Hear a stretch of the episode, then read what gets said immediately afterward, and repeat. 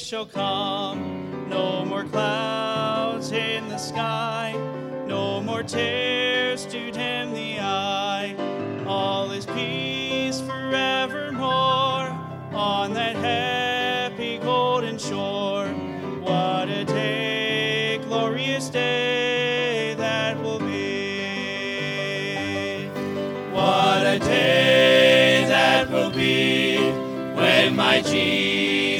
I shall see, and I look upon his face, the one who saved me by his grace. When he takes me by the hand and leads me through the promised land.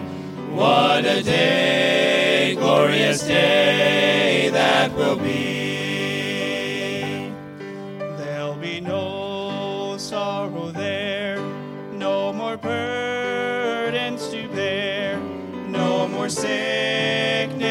Pain, no more parting over there, and forever I will be with the one who died for me.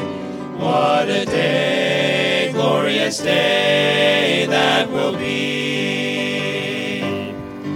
What a day that will be when my Jesus I shall see, and I look upon his face, the one who saved me by his grace. When he takes me by the hand and leads me through the promised land. What a day, glorious day that will be. And what a day that will be when my Jesus I shall see, and I look upon his face, the one who saved me by his grace. When he takes me by the hand and leads me through the promised land. What a day, glorious day that will be. What a day, glorious day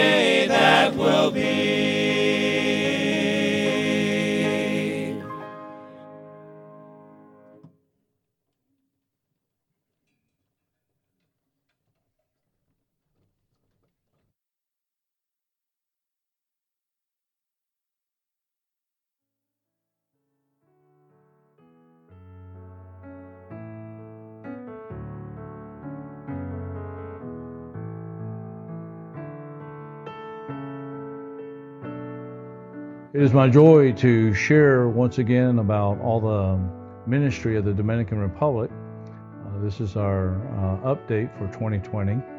And uh, we want to share with you how God has uh, blessed us uh, and, and, where He has us now, and, and then also share some of the ministries that uh, God is using to be a blessing to the Dominican people here in the Dominican Republic.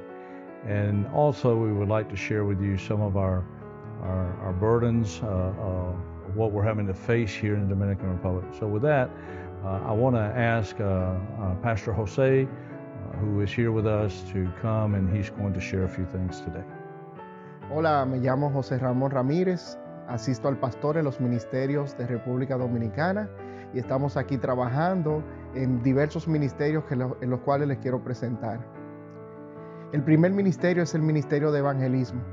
Cada sábado vamos a diferentes plazas, en diferentes eh, parques y lugares y alrededor de la propiedad para invitar personas y presentarles el Evangelio de Cristo. Este ministerio nos ha ayudado puesto que hemos visto la mano de Dios obrando en las vidas de diferentes familias que hoy forman parte de la membresía de la iglesia. En 1995 comenzamos el Instituto Bíblico en Santo Domingo llamado Seminario Bautista Resurrección, en el cual ya se han graduado más de 100 pastores nacionales, muchos de ellos apoyando diferentes ministerios y sirviendo como pastores en diferentes partes del país. Junto con el seminario tenemos el ministerio de plantando iglesias. Hemos visto a Dios obrando en muchas partes del país y ya tenemos más de 50 iglesias a nivel nacional que se han plantado mediante este ministerio. Tenemos el Ministerio de Misericordia, ministerio inspirado en la palabra de Dios, específicamente en el texto de Mateo capítulo 25. En este ministerio nosotros asistimos a orfanatos, hospitales, servicios de ayuda a personas con, adicciones a las drogas y alcohol. También ayudamos eh, diferentes ministerios en diferentes partes del país. Y por último, también tenemos el ministerio del colegio New Life Christian Academy, fundado en el 2001, donde hemos visto a Dios obrando las vidas de jóvenes. Este ministerio surge con la necesidad en el país de colegios cristianos de buena educación basado en la palabra de Dios, en el cual podamos implantar el Evangelio de Dios en los corazones de nuestros estudiantes. Here at New Life Baptist Church, the Lord has been very good to the ministries. Um, they started in a rented facility not far from where we are now, and they faced a lot of opposition and they were forced to leave that. They even met in, in Pastor Ronnie's home for, uh, for a few weeks till they found uh, the other location where they were at for a number of years. And in 2016, God opened the door for them to be here in this location where they are now.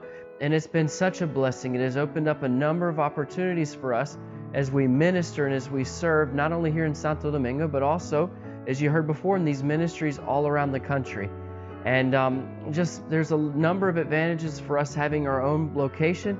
We're able to do a lot of different renovation work, um, making changing this building from a, a house. It was a residence before, and now it holds New Life Christian Academy, Resurrection Baptist Seminary, and New Life Baptist Church.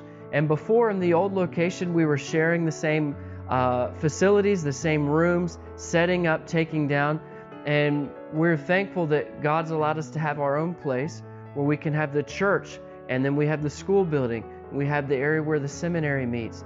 And it's been such a blessing to be able to have this and, um, and just for the expanded opportunities, whether it's reaching out in this area, um, in this neighborhood, or the ability to have more students and offer more things in the academy to have a greater impact in the city of Santo Domingo.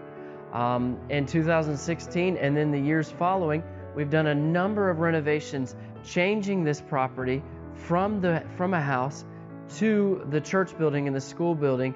We're thankful for many of those that came and sacrificed to help, for those in the church and the school and the ministry that also came and gave of their time and of their efforts to help us as we've remodeled this facility. And we're very thankful for what God has given us. And we're excited about what God has brought in and supplying the need for the ministry. But as you'll hear in a moment, there's, uh, there's much still to be done in regards to the payment for the property. So, as you've heard, uh, God has been doing some great things, and we are so excited uh, just to be a part of God's great work here in the Dominican Republic. We are currently working on a remainder of our property that is here in the DR with the owners. Uh, this uh, amount of 280,000 includes uh, 230,000 that we have to pay uh, on the remainder of the part of money that's owed here in the Dominican Republic. And then there's uh, $50,000 that we have to have for taxes, uh, some paperwork fees with lawyers, and, and then the title process uh, here in the Dominican Republic uh, is very expensive. We have two titles on this property, so uh, we have to deal with the uh, fees and things that are involved to have these two titles prepared. Uh, we're uh, excited that we know that our Lord has the answers uh, to these obstacles we're facing uh, with the purchase of our property. We have seen His hand time and time again as He moves to provide for us and help us. And so we're so thankful for being a part of God's great work here in the Dominican Republic and for the things He's going to do in the future here. Uh, sometimes I, I think about the great um, uh, pastors that God has given us uh, out in the field, some 55 pastors now we have here in the Dominican Republic, all trained by Resurrection Baptist Seminary. And uh, the exciting thought of, of what is coming for the future. Uh, we have many students in our seminary right now that are preparing for the ministry. And uh, these facilities that God has provided uh, is being used for that purpose to train men to serve God and to plant churches uh, all across the island. And now with two, two, two of our nationals trained here outside of the Dominican Republic, uh, what a blessing to be a part of such a great work. Uh, please pray for us as we continue to work on these funds that are needed. Uh, if God should lay on your heart to be a part of that, uh, please uh, follow to the end. It will tell you how you can help us to accomplish this great goal that God has placed. The vision is great. Uh, the Bible says where, where there's no vision, the people perish. Uh, we have a great vision, and it's to win the country of the Dominican Republic. Please pray with us, and if you're able, assist us in accomplishing these goals. God bless you, and thank you for your time.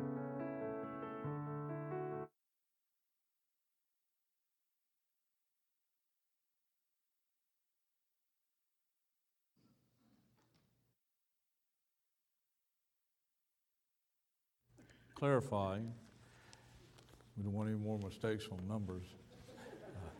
The video was done in 1920, uh, 2020, not 1920, 2020. And uh, I got that off the web, Pastor. so, 2020, we did this video. I was supposed to come back on furlough then on, during 2021, but because of the impact of the virus, uh, it was just impossible. Uh, I just couldn't schedule uh, enough meetings to come back during that time. But uh, since 21 and 22, we have over 60 now. And uh, the, the great thing about that is, is uh, during, during the turmoil of all that was happening, we managed to keep planting churches. Amen. It, it didn't stop us. Uh, some of the guys came to me and they said, uh, Pastor, we want to start a couple more churches. And I said, Really? And uh, I said, well, uh, you know, I, I'll try to help, but I said, I don't have any way to get any funds right now. I said, I don't even get answers to some of my phone calls right now. I said, everybody's in turmoil. They said, well, we just believe the Lord will have us do that. I said, okay, let's do it. And uh, boy, I tell you, it was just amazing to watch them work. And, and, and that's what it's all about. It's, it's all about building that national leadership so that no matter where we're there or not, things just keep moving forward and keep going on and on and on and on and until the Lord comes, right? And so that's what we want to see in the Dominican Republic. And everything we do over there is based on a five phase plan that God gave us before we ever arrived to the field. We've just started the seminary, been training, as I mentioned in the video. And so we just plan to keep on doing the same thing. Um, somebody asked me, he said, Well, do you feel like you need to change anything? I said, what? what? What would I change? If I start putting my hands in this thing, it'll get all messed up. I said, I'm not changing anything. It's working. You don't try to fix something that's working, right? Right? Just because the world says that things have to go a certain way, that doesn't mean that it has to be like the world says. It's got to be the way God says. Amen. Amen. So I thank you all for inviting me here, and it's a great privilege to be here. And uh, I appreciate your church and uh, your pastor and his vision. Uh, uh, I was I was sort of watching and listening, and and I can, I can feel the heartbeat of the pastor. And and that's very important. The heartbeat of the pastor. And I think you have a great pastor, and I think I think your best is yet to be seen. Amen. You know, I think I think there's there's there's there's great things already happened, but I think there's greater things to come. Amen. I believe that. I believe that. I don't get discouraged. Hey, when all these things happen, I just say, "Oh, well, Lord's letting everything get ready for uh, that season, right, of the Antichrist." Uh, I'm gonna keep working until that season starts. Amen. So. Tonight, I want to share with you some thoughts on the heart of a missionary. And, and this is a two, uh, a two part message. So, so hopefully, you make it back tomorrow night, get the second part. But uh, this will be the first part tonight. Now, this morning, we talked about the heart of God. And, uh, and, and God has a great heart for, for this world and the lost. And so tonight, though, I want to I want to talk about, we're going to shift gears now, we're going to talk about uh, the heart of the missionary. Now, if, if you was to think and you had to come up with a name for what you think the greatest missionary uh, is that we have a testimony of or a report of, uh, who might you say? Any, listen, uh, anybody got an opinion? You want to raise your hand? Oh, we got one over here. Yes, sir. Who? Martin Luther. Martin Luther. Well, eh, eh, he, he's definitely not on my radar. I, I don't know why, but he is not on my radar. But I'm thinking from a Bible point of view. Amen. Anybody else got a Paul, the Apostle Paul. Amen. Thank y'all. The Apostle Paul. He's the greatest missionary. I'm telling you, he's the greatest missionary. Uh, uh, I don't know of any missionary who has had to face what I tell you, Martin Luther. Okay, uh, I'm trying to just trying to get in there. I'm trying to fit it. it's not going in. okay, so uh, anyway, uh, Paul. He's the greatest missionary that's ever lived, in my opinion, and and I tell you why. Because when I see what Paul faced in the Bible, I can't, I can't hardly get past that. I mean, when I see what Paul went through to, to do what he did, starting all those churches all over the place, everywhere, most of the New Testament outside the Gospels was written by Paul. I mean, I just get, you know, we need heroes today. We need to see heroes. Okay? It's not Superman. Okay?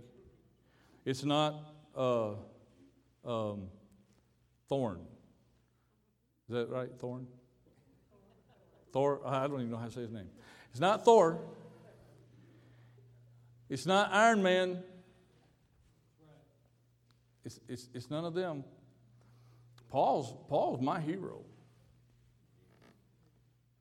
Jesus is my Lord, King of Kings, and He's my God. And, and, and I'll serve Him for, for all eternity. I'll serve Him. But, but as far as a, a, a man like me, who had the, the same, he, he had the same disadvantages that I have, Paul's a hero, man. Paul is a hero. I mean, wading in water and shipwrecked and and, and, and a, big, a fiery serpent came out of the load of sticks and bit him on the hand and just shook it off and they said he, started to, he's going to die any minute. He's going to fall over. He's going to die. That snake bites you, you die. You die. You die. If it's all there is to it. Paul, he just shook it off, kept going. Paul's a hero. And so I want us to characterize in our minds Paul. And I want to take Paul in a setting. The, the setting as the missionary, the heart of a great missionary, one to be followed, one to adopt, one to incorporate into our lives and, and, and say, hey, Lord, thank you for the example you gave us through uh, Paul. Paul, who was a, a, a wicked, rich of a sinner, on his way to kill Christians, God knocked him off the horse or the donkey. I don't know what he was riding, but God knocked him off of it. Paul, Paul said, uh, he answered him, he said, Lord, Lord. So let's look at Paul. Open your Bibles to chapter 16 of the book of Acts. Now we know that Paul is on his second missionary journey here. He's completed the first one. He's prepared to go out on the second one. And, and uh, so he's on his second missionary journey. And uh, let's, go, let's go also find in your Bibles Philippians chapter 2. Philippians, Philippians chapter 2. We're going to read just one verse right now there, and then we'll pray. It says, if, if there be therefore any consolation in Christ, uh, any comfort of love, this is in verse 1, any, uh, if any fellowship of the Spirit, if any vows and mercies, uh, and it goes on down, and it says, uh, verse 2 Fulfill ye my joy, that ye be like minded, having the same love, being of one accord, of one mind. Uh, look at verse 3. It says, Let nothing be done through strife or vainglory, but in lowliness of mind, let each esteem other better than themselves. Look at verse 4. Look not every man on his own things, but every man also on the things of others. And verse 5 is the key verse for, the, for tonight and tomorrow night. Let this mind be in you, which was also in Christ Jesus. Father, we thank you for another opportunity to come together and to uh, worship you, Lord, and to uh, read your word and to enjoy the, the songs bringing glory to your name. We thank you for the opportunity tonight to uh, look into your word. Help us, Lord. Help us to gain and glean uh, the things that we need for tomorrow and the days to come from your word. Guide us and direct us in Jesus' name. Amen. Uh, the heart of a missionary. So one mind. So I want. I want. This is the. This is the thing we're going to think about tonight. I have two thoughts I want to think about. One tonight, one tomorrow night. And and the one tonight is is Paul's heart toward the work. Paul's heart toward the work. So we know that Paul has already gone out on his first missionary journey and he's come back, he reported in, and now he's uh, apparently he's rested and he's put together a new, new group. And, and notice that Paul, when Paul went out on the first one and the second one, he didn't go by out by himself. He took some people with him. And so Paul's got his, he's getting his second group together. We know there's a little conflict on the plans for this second group. The, the conflict came because uh, basically uh, Barnabas wanted to bring Mark. And Paul said, we We're not taking Mark on this trip. Now, I don't know what happened, and I don't know why Mark wasn't going on that trip, but Mark was not going on that trip as far as Paul was concerned. And because there was a conflict, Paul said, Okay, you, you, you go and take Mark with you, and I'll take Silas. And so Paul formed this group, he's got Silas. And so now they're out on the second missionary journey, and we're going to look at the place of where he's going to begin the church in the, the Philippian church, Philippi. And so this is where we pick it up uh, in uh, Acts chapter 12, uh, Acts chapter 16, verse 12. We're going to read that, that verse, 12 and 13. Acts, Acts 16. It says, And hence uh, to Philippi, which is the chief city of that part of Macedonia and a colony and we were in that city abiding certain days. So they're there, they've arrived, and they're abiding there certain days. And, and, and, and, and Paul is gone there with a purpose now. His purpose is to establish a work, okay? That's why he's there. So, what is his mind? Well, let's see what he does after he's been there. It says, And on the Sabbath day, in verse 13, we went out of the city by the riverside where prayer was wont to be made. And we sat down and spake unto the women which resorted hither. So Paul said, Okay, guys, time to go out. Let's go to a place that's populated. Let's go down to the river. We know that down at the river, there are many people down there at that river. And let's go down to the river and let's pray. So Paul's getting ready to go out, gets his group together. They go down to the river and they pray. And there's many women there. It doesn't say anything about men, it just says there's women there. Maybe they were washing their clothes. I don't know what they were doing down there at that river, but apparently they would go down there, and they, that was a good place for them to go for some reason. And we know that they were gathered there, and it was known as a place where you could go and pray. So, what is important when we go out. His attitude toward the work was needs a lot of prayer. Got to pray. You got to pray. Anytime you go to do anything for the Lord, we're supposed to pray. Paul said, Let's go pray. Let's go down there. Let's pray. So Paul goes down to the river and look in verse 14. It says, And a certain woman named Lydia, a seller of purple, of the city of Thyatira, so down there at the river, they're, they're down there, they're praying, they're talking to people. Much like we probably did on like we did on Saturday. We went out, we talked to people and everything. So they're down there and they're talking, and they come across this woman, and her name's Lydia. And it says a seller of purple. So Lydia, Lydia was a businesswoman because she, she had a, she sewed purple. So she in this town where a lot of people would come through. This was a town of commerce. People would come through buying and selling. Lydia sold purple materials. And so, so she's a businesswoman. But she's down there, she's down there at the river. And, and look what it says which worshiped God.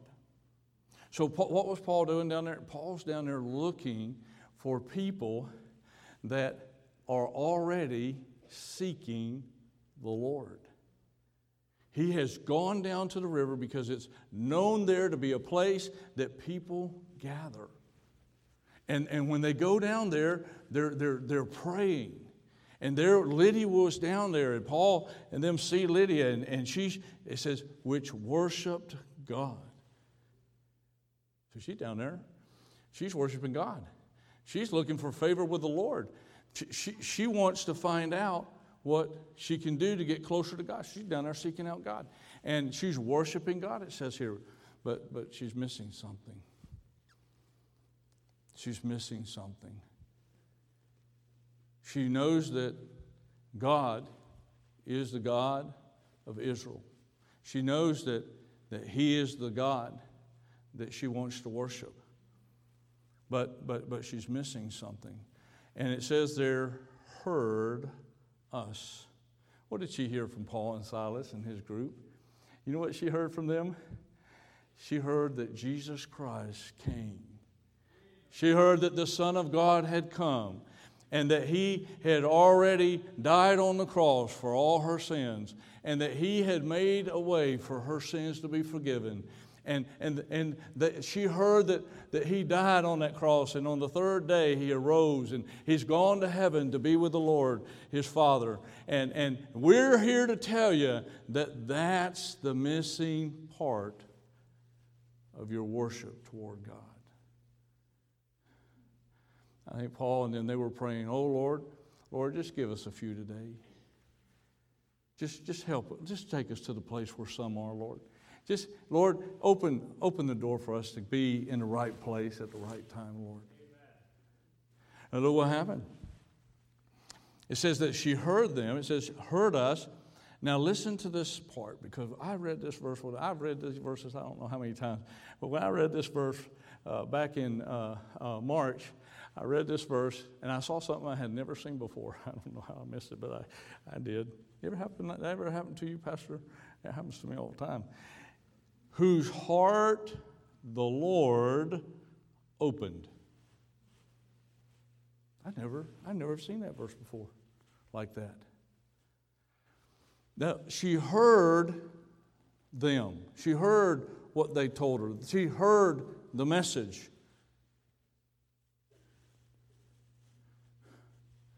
And we, we can go out, and we can, and, and we do it, boy. We, we, we're, we, we're out there. We're looking for those lost souls. We preach, we preach to them. We tell, just like Paul and Silas do, we tell them about Jesus Christ. We tell him, tell them He's the only way. He's the one you're missing. He's the one that, that's making you look for, for, for God. He's the one that's out there for you. He, he is your Savior. But you know something? God must open the heart. God has to open the heart. No wonder Paul and Silas and them went to pray before because they needed God's attention to the matter of the business that they were going to do. They needed God to be involved, and, and, and they're letting Him know that they can't open the hearts. They can give the message, but they can't do what God, only God can do. And that's the way we are. You see, Paul's Paul had a mind to the work. Paul had a mind to get it done, but Paul knew his limitations. Paul knew that he could give the gospel, but only God can open the heart to receive the gospel. We need to, we need to pray. We need to be like Paul and Silas. They prayed every time they would go out. So here they come to this woman, and she's heard them, and, and God opens her heart. And look, look what happens when God opens her heart. I know I've been there. You've been there. He opened her heart one day. And she attended unto the things which were spoken of Paul. That was me. That was me. That pastor, I mean, I thought there's no way I could be saved. That pastor was, he was telling me about the Lord Jesus, all that Jesus could do for me. I was just like Lydia. And, and God just touched me. He said, he said, Today is your day. And, and that day with Paul, that was Lydia's day. That was her day. And God opens the heart, and she attended unto the things which Paul and his group had spoken out there, witnessing and telling people about Jesus Christ. Look at verse 15. And when she was baptized in her household, wow, you've heard that phrase before, right? Well, she got excited.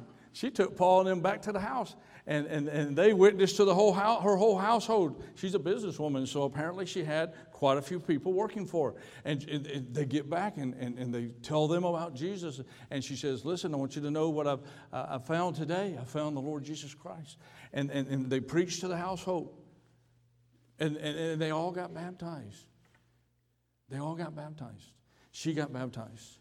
Her children got baptized. No doubt her husband got baptized. Uh, her servants got baptized. Everybody got saved and baptized. That's what happens. That's what happens. When the power of God comes onto the scene, lives change. Why does revival happen?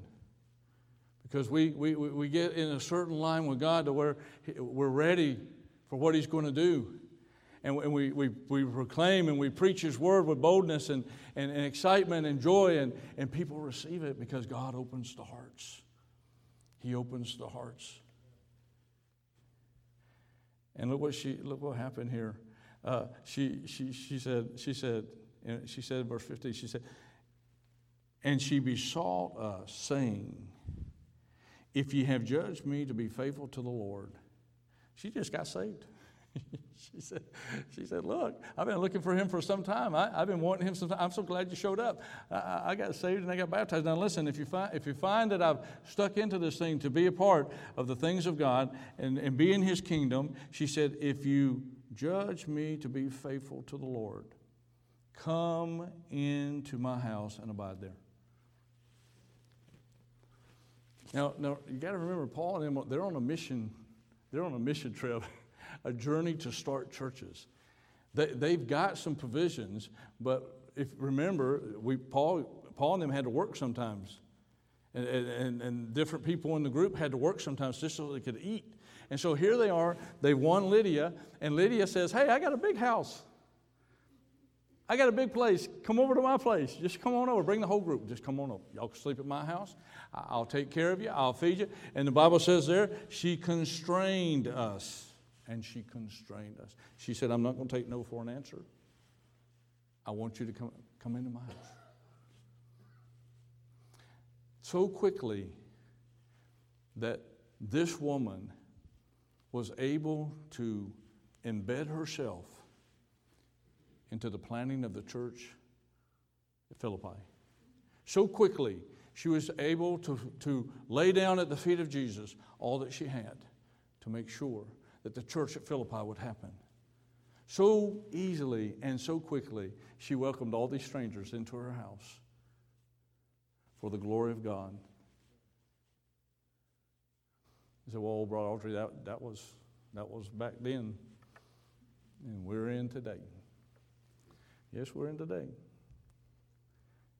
We're in today, and the mission during Acts 16 is the same mission we have today. Nothing has changed. God is the same as He was when this was written, and He is the same today. The mission has not become less, it has become bigger and greater. The mission should not slow down.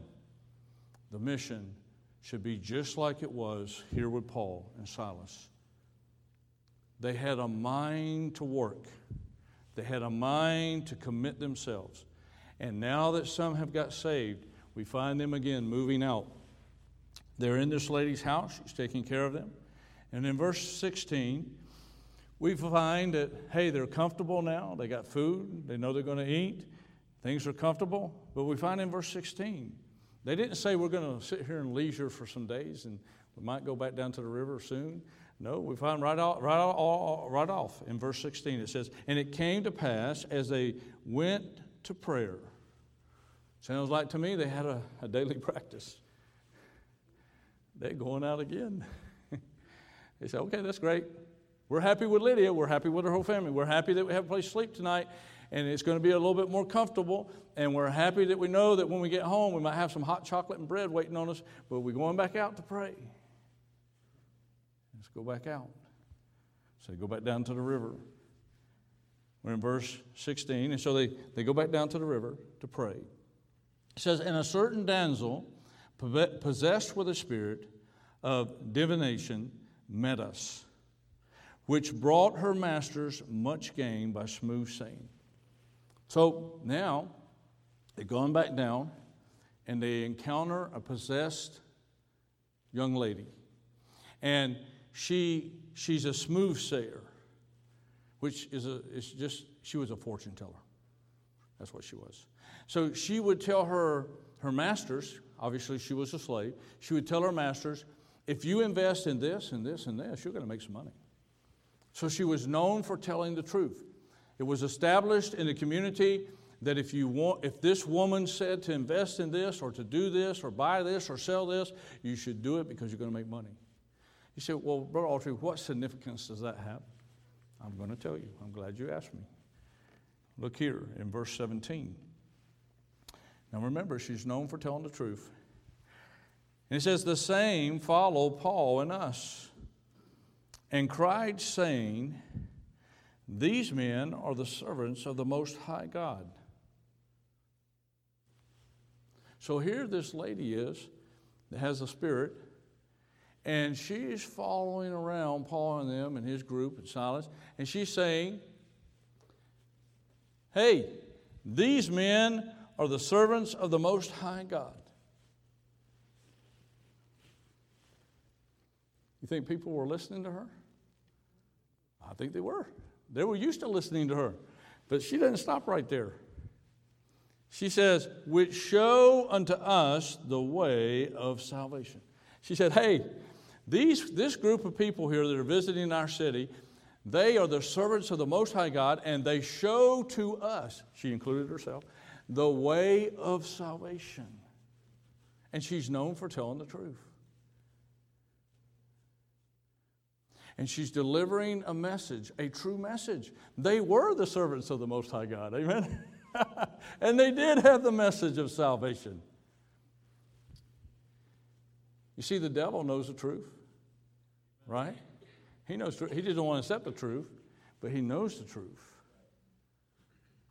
And so she's proclaiming that, and, and we see that after some times go by in verse 18, it says, and and and did this, and she and this did she many days.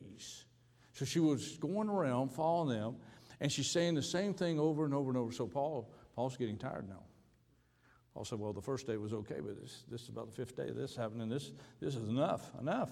And it says, Paul, but Paul, being grieved, turned and said to the Spirit, I command thee in the name of the Lord Jesus Christ, come out of her. So Paul said, Enough. I'm done with this. He said, You come out of her, and you do it in the name of the Lord Jesus Christ. And he came out the same hour. Came out. Imagine. Imagine. They've gone down the river again to pray. They've encountered another woman, a young woman, She's possessed with an evil spirit. She has no hope except for that God intervened. And God, no doubt, had chosen that day to deliver her out of that bondage, delivered her soul out of the hands of that spirit and into the glories of the kingdom of God. Look what it, you say, well, brother, how do you know for sure she got saved? I know that because of verse 19. It says, And when her master saw that the hope of their gains was gone. The masters, Paul's working. You see, Paul has a mind toward the work. He doesn't, he's not afraid to deal with the work. He's not afraid to get his hands in there. He's not afraid, uh, he doesn't back off. He's not afraid of, of, of the devil. He's not afraid uh, uh, of those people that could get upset with him. Paul just keeps doing the work. And, and, and the, the men that was her master, they, they, they became upset. They said, Oh, this is not the same person anymore. This is the girl. The spirit's gone. Our gains are affected. We won't have any more. And they got upset. They got upset. This lady got saved. She got saved. And look what happened. It says, And they drew them into the marketplace unto the rulers and brought them to the master, saying, These men, being Jews, do exceedingly trouble our city. How were they troubling the city? What were they doing that was so wrong? Look what they were doing. They were teaching, they teach customs which are not lawful for us to receive, neither to observe, being Romans. They said they're against Caesar. They're against what we as Romans, uh, the protection of Rome is over our city. We as Romans, we do not embrace the things of God. They're here, they're disrupting our city, they're teaching a message that belongs in Jerusalem. These are Jews, they don't belong here, they shouldn't be here, and they've invaded our city. You see, Paul was a great missionary. Paul went out on the assault. He's invading cities. Amen. That's what they're saying about him. He's not supposed to be here. And, and look what it says happened to him. Look at verse 16. It says in verse 16, And the multitude rose up against, together against them. And the magistrate ripped off their clothes and commanded them, commanded to beat them. So they, they, they're going they're to beat them. And look what it says in verse 23. And when they had laid many stripes upon them, they cast them into prison, charging the jailer to keep them safely who, having received such a charge, thrust them into the inner prison and made their feet fast in the stocks. So here's Paul and them. The first encounter they had was Lydia. That was a great encounter. She got saved. Uh, she happened to be a woman of business, so she brings them into the house. All of a sudden, their, their comfort level has completely changed. Uh, they, they've got food, they've got lodging, everything's going great, exciting. And, and so then they go back out the next day. They don't decide to, t- to vacation, they decide to get busy, keep staying working, right? Keep working, amen? And, and so uh, you, you get what I'm saying? Keep working, amen? You know, some people go and they do a little bit of work and they say, okay, well, let's take five days off. We've worked so hard, we, we, we need to go on a two week vacation for that five days we worked. You know, so uh, they, they, kept working, and they, they run into the damsel, and she's following them around. And Paul Paul looks and he says, "In the name of the Lord Jesus Christ, you will come out of her," and she comes out. And now, the town is against them, and they they've been taken to the uh, center of the town before the master. They've been judged for what they were doing uh, concerning the gospel's sake.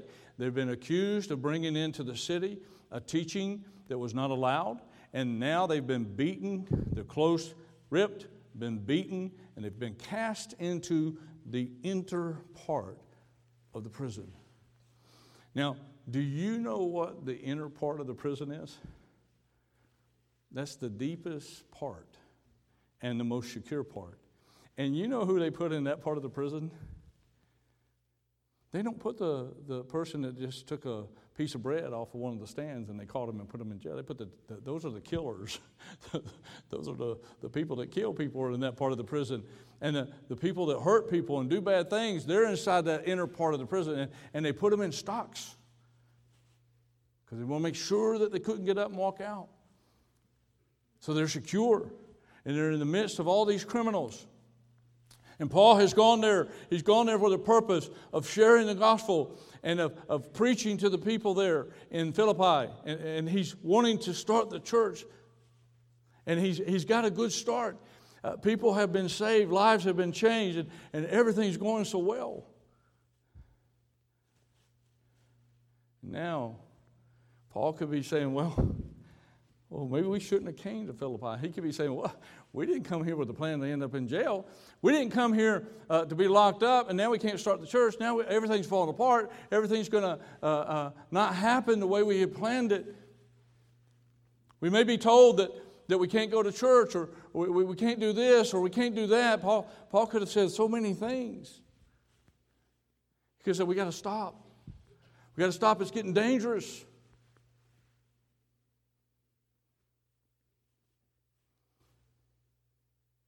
Can't go in the building. Can't talk about Jesus. There's rules against that. Does this sound familiar? Does this sound familiar? Does this sound intimidating? You see, Acts 16 is the same as today. We are not in a new situation. We're just in one we haven't seen. But it's not that no one's seen it, it's not that no one has experienced. And the worst is yet to come, I believe.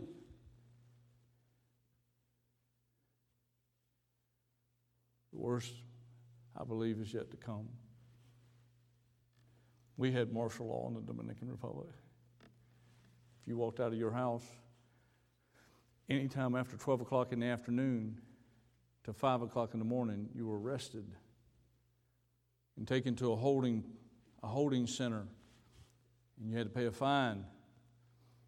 And you, when you paid your fine, you didn't leave till 5 o'clock in the morning. It didn't matter what time you got arrested. And we've had, we've had great life so far. It's been easy. It's sort of been like Paul when he met Lydia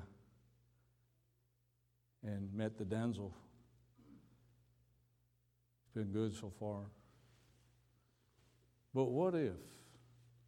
What if we continue to see happening in America what's been happening? What if we, we get to this place that we find ourselves in the deep part of the prison? What if we have to choose between saying something about our Lord Jesus Christ or being quiet? What, what if? Will we have the mind that Paul had toward the work? That, that our circumstances doesn't depend on how well things are going. Look, at, look, look what happens here. Verse 25.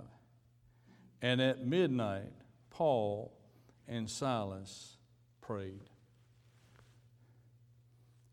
Paul was a praying giant. Paul prayed all the time. Paul was always praying. And at midnight, he's in jail. He's got his shackles on. He's in the midst of all these criminals. and he's praying. I don't know what he's saying, but he's praying. He, he's, he's talking to the Lord. Him and Silas are praying. And then, and then it says, and saying praises unto God. Oh, boy, they're just having a party right there in the jail. They probably had a prayer preaching song time. Amen? You know what a prayer preaching song time is? You ever been in one of those? Sometimes we have in the Dominican Republic, we have an all night prayer meeting. You ever had an all night, an all night prayer meeting where you just start, you start at like seven o'clock at night and you leave the next day after breakfast. You ever do that? We do that. We do that in Dominican. Where's our Mexican? Oh. Hola, manos, Dios le bendiga. Ustedes saben que yo estoy hablando. Orando por toda la noche, amén. Buscando la cara de Dios y su fuego, amén. Ustedes saben, amén. Just asking God for some, some holy power and so they're praying, they're singing, they're praising God, and, and, and, they're, and look there, it says, and the prisoners heard them. Let me explain something to you. Paul and Silas are not in jail by accident. They are not in jail because they did anything wrong. They're in jail because there are people there that need the gospel, and God put them in the deepest part of the jail and put them there for a reason because God knew that Silas and Paul would start to sing and praise and give him glory. You know, I don't know what I'd do if I was in jail, Pastor, but I, I think I would find a way to talk about Jesus some while I'm in there, right? If I'm in there. Now, I'm not asking him to send me there. I'm not looking to go there. I don't think Paul and Silas had any intentions or plans that day when they got up to go to jail. I don't think that they were thinking about today we're going to the jail. We go to jail, do jail ministry all the time, but we, we go there with a purpose to leave when we get done. Amen? they didn't have a choice. They were thrust into the inner part of the jail. They were put in shackles and, and, and they, were, they were fixed so that they couldn't go anywhere. So, so Paul and Silas began to share the gospel. And it says the prisoners heard them. And suddenly there was a great earthquake, so that the foundations of the prison were shaken. And immediately all the doors were opened, and everyone's bands were loosed. How about that? How about that power? How about that power of God that can just move in and changed the whole situation in just, just a few seconds and, and loosed them and made it, made it so that they could escape, but guess what? They didn't escape. I remember one time uh, one, of my, one of my pastors got in, was uh, watching a facility and uh, that somebody broke in and stole all the office equipment. And he called me and he said, he said, Pastor Ronnie, I'm in jail. I said, oh, You're in jail? What are you? Are you visiting? No, no, they came and got me. I said, Oh, you're in jail? They came and got you. Yeah, they came and got me. I said, What'd you do? He said, I haven't done anything. The company I was working for, somebody broke in and stole everything. And because I was a watchman, they came and got me. I said, I'll be there in a minute. I got there.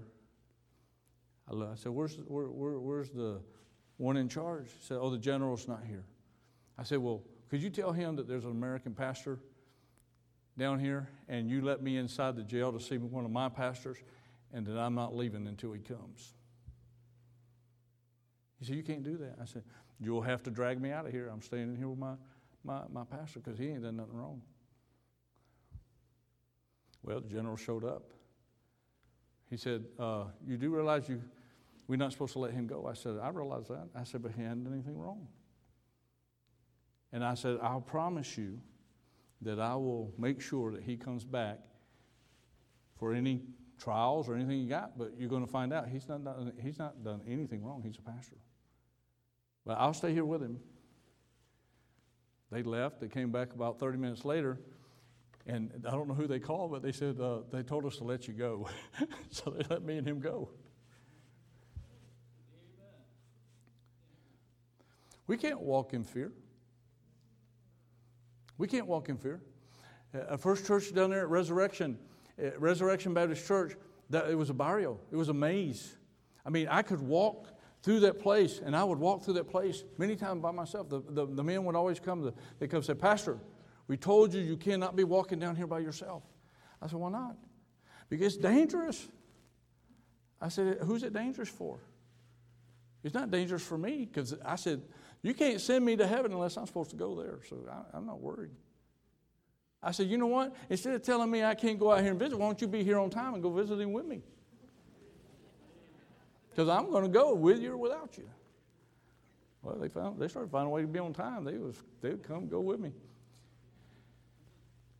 I, I'd be visiting. I walk. I'd walk walk down those little canals or past pathways and, and, and I would see a, a person dead. And just dead. Just beat to death.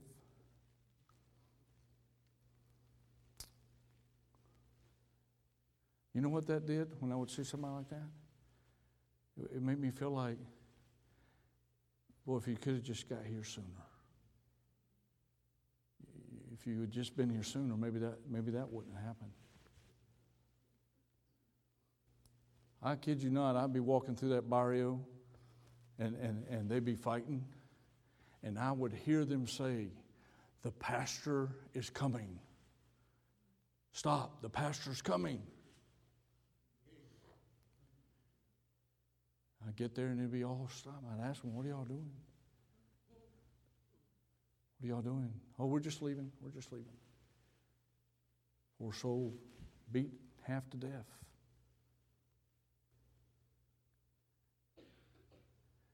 We need to walk down those paths that Paul walked, or at least be available to do so.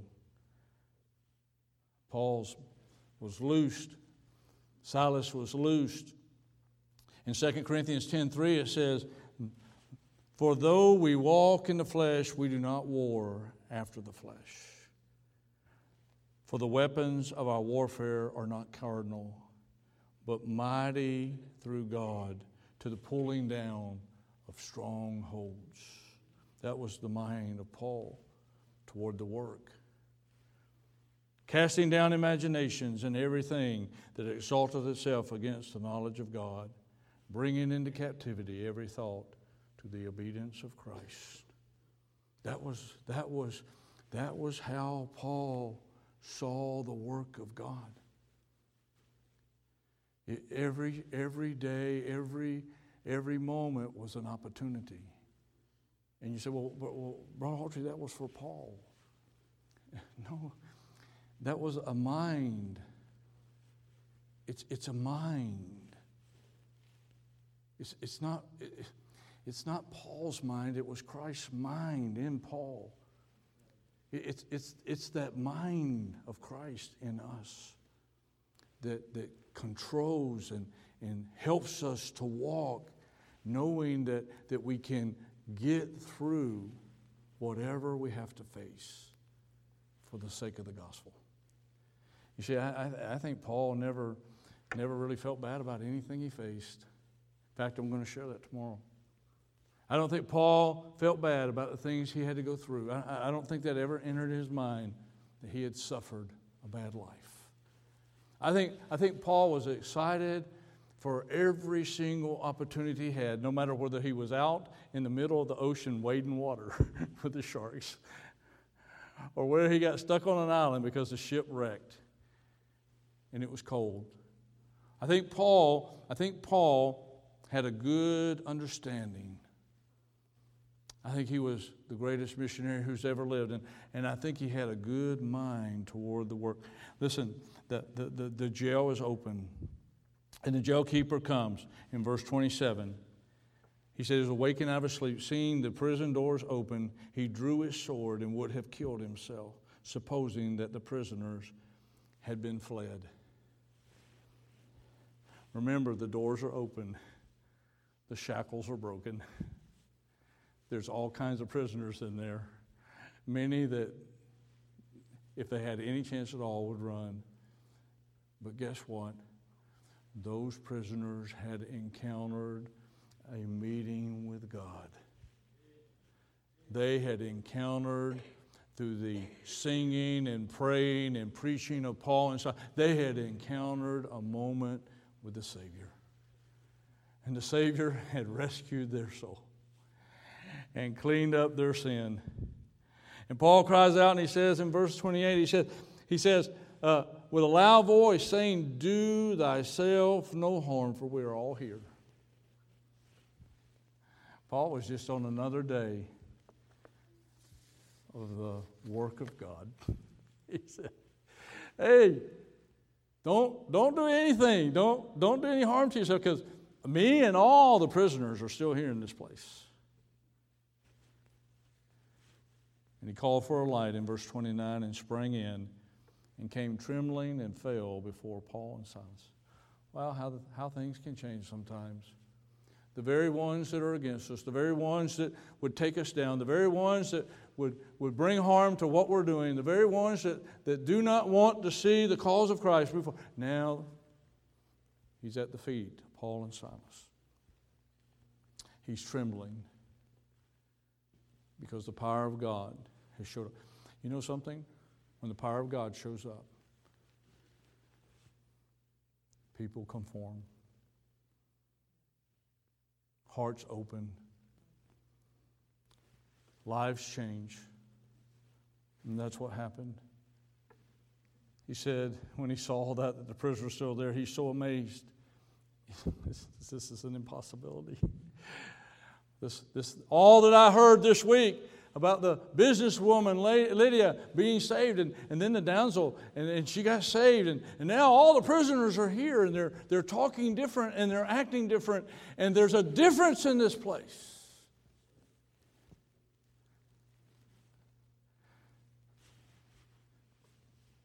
He says, Sirs, what must I do to be saved? Oh, the testimony of God's word just goes forward. It breaks down barriers, it breaks down cities, it, it, it, it breaks down countries. It brings, us cha- it brings change. It's because of the power. He's the God of salvation. He's the God of a second chance. He's the God that loves his people.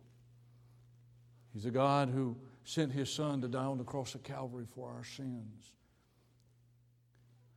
Paul wasn't alone in that prison.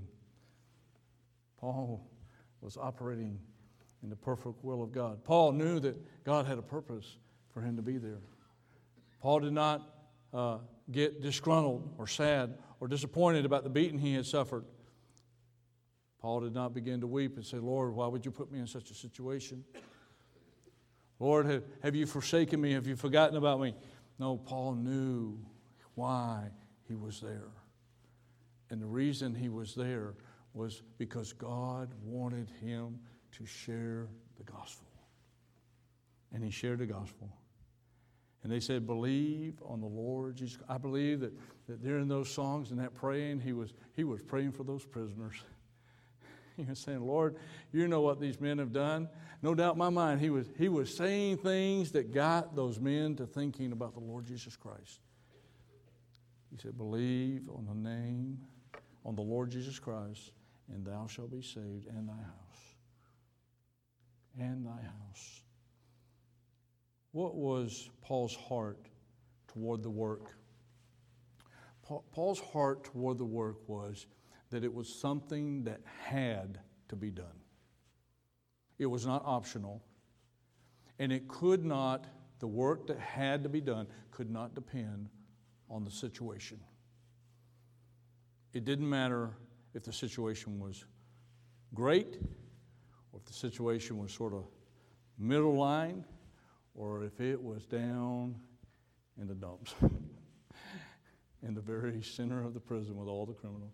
It didn't matter where Paul was, the work was the same, the message was the same, the dedication was the same, the faithfulness was the same, the direction was the same, the message had not changed. Paul continued to plow the ground no matter what. What, what, what is our mind toward the work of God? And how much of the work of God are we, are we willing to take upon ourselves? Could we be like Paul? I, I think it'd be hard to be like Paul, but I would want to be like Paul. I, I would want to have the same outcome in my life as Paul if things get tough one day. I'd like to be able to keep my mind straight like Paul did in diverse situations. I'd like to keep my focus the way it's supposed to be when all the troubles of this world seem to be falling apart. I'd like to say, you know, I, I expect that. I expect the world to go that direction because the Lord has forewarned me about that. And He has told me that the, the day is coming when Satan will have a season. I expect the world to have bad things happen. I expect for things to go bad, but it, it can't deter me or confuse me about what God has called me to do.